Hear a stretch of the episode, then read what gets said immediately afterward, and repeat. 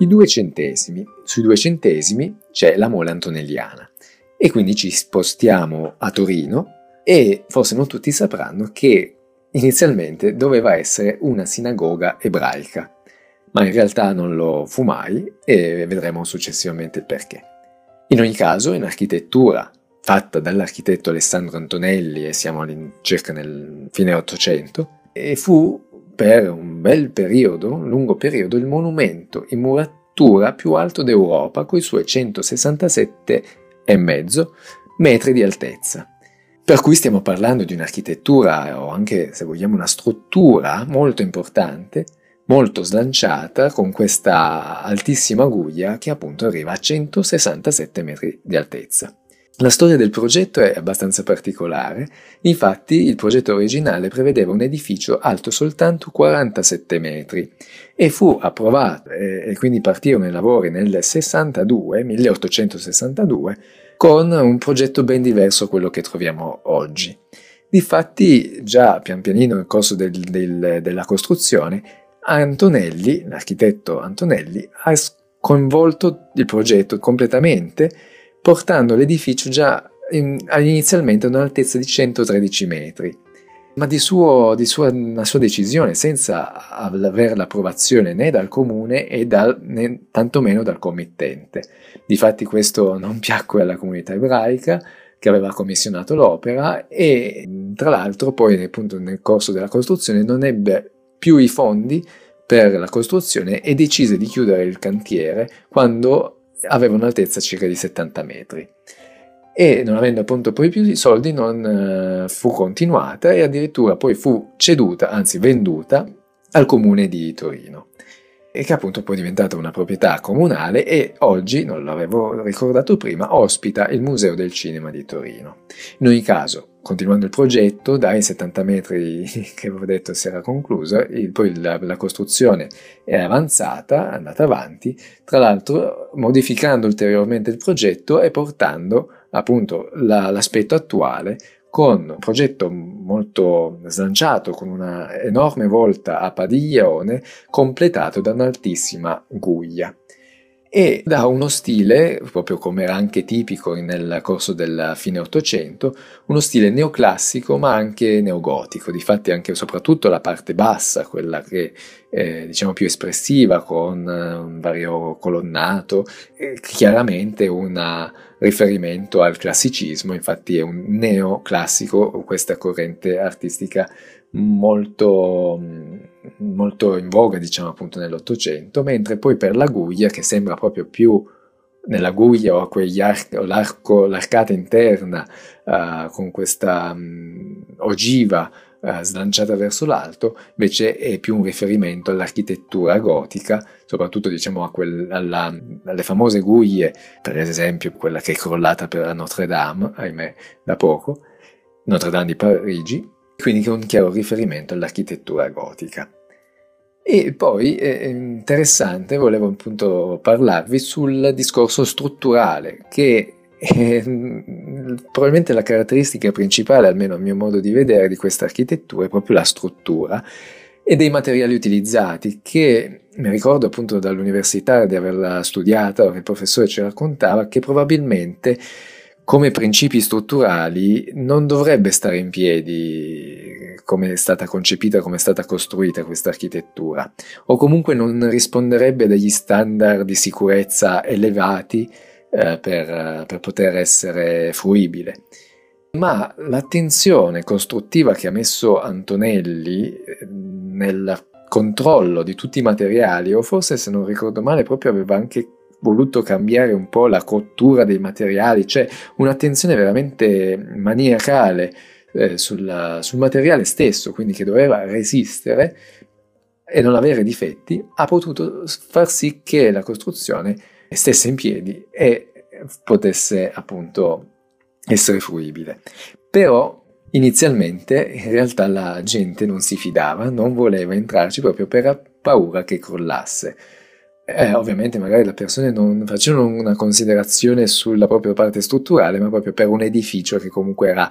totalmente fuori dalle convenzioni standard e proprio perché l'interno è vuoto, perché come vi ho detto è una, una struttura con una grossa, un'enorme volta a padiglione, quindi l'interno è interamente vuoto.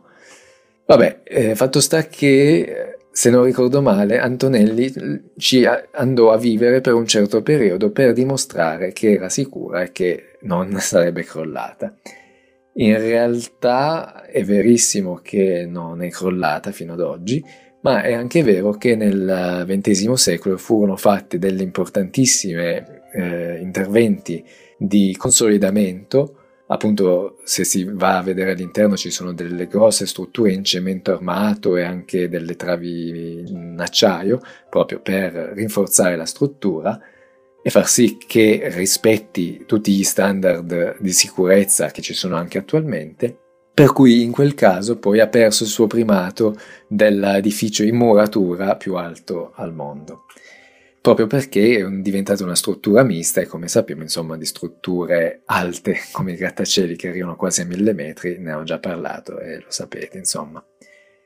Un'altra eh, curiosità è che più recentemente Renzo Piano ha vinto il concorso per la costruzione del grattacielo della San Paolo, a Torino ovviamente, tra l'altro è un progetto che ho seguito personalmente passando da lì quasi tutti i giorni quando andavo all'università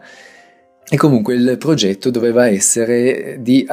circa 200 metri di altezza, questo grattacielo, ma dopo varie proteste, proprio perché anche l'affezione da parte dei torinesi e della mole antonelliana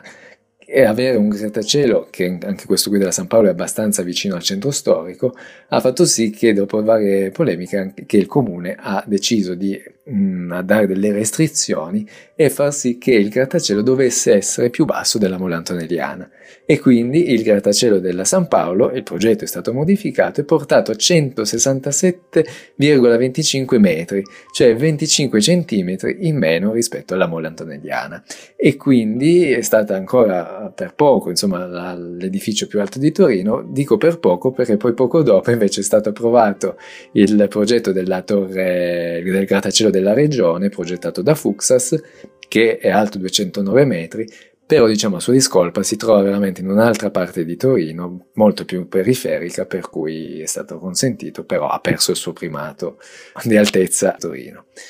Un'altra curiosità è eh, che come simbolo, soprattutto di Torino, viene utilizzata per eh, qualsiasi insomma, manifestazione eh,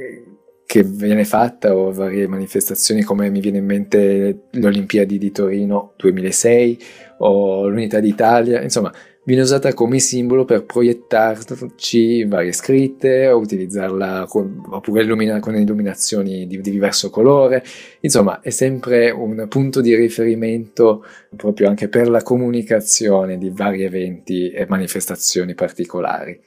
E a tal proposito dell'illuminazione è anche presente in maniera definitiva, permanente, un'installazione dell'artista Mario Merz,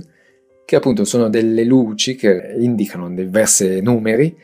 che è un'opera d'arte, proprio anche famosa. Mario Merz, per ricordarlo, è un importantissimo artista del Novecento, è famoso per i suoi igloo, ma anche per questa sequenza di numeri che va a riprendere la mm, serie matematica di Fibonacci. Oltre alle varie peripezie che ho già raccontato del progetto della mole antonelliana, ha avuto anche alcuni importanti avvenimenti, tra cui nel Novecento, nel 904 esattamente, c'è stata la caduta del genio alato. Questo genio alato è una statua, appunto alata, che era collocata sulla punta della mole antonelliana che venne abbattuta durante un nubrifragio molto forte, probabilmente fu un fulmine, e, e, sorprendentemente non arrivò a terra, cioè non si staccò, ma rimase proprio in, appesa in bilico sul terrazzino sottostante e, e quindi poi eh, non ha creato dei grossi danni. Ma successivamente è stata comunque sostituita, adesso questa statua si trova all'interno del museo, all'interno della Mole Antonelliana, ed è stata sostituita appunto come dicevo da una stella a cinque punte. E eh, un altro invece avvenimento, infatti eh, molto molto ancora più pericoloso e più importante, è avvenuto nel 53, siamo nel 1953, quindi non siamo, stiamo parlando di chissà quanti anni fa, il quale un altro violento nubifragio, probabilmente una tromba d'aria, spezzò addirittura la guglia. 47 metri di guglia sono crollati, sono finiti nel sottostante sederai, fortunatamente senza danni a persona, senza vittime, ma ovviamente creò un enorme danno all'architettura, che poi successivamente venne ri- ricostruita la guglia come era esattamente come era stata pensata, concepita da Antonelli ed è come appunto la troviamo, la vediamo uh, oggi con sempre alla sua sommità questa stella collocata appunto soltanto successivamente. Boh, insomma, eh, per concludere rimarco il fatto che, come ho detto, per l'illuminazione, per tutto, è un simbolo, e, oltre ovviamente ad essere inserita nei due centesimi, è non solo un simbolo di Torino, ma un simbolo italiano.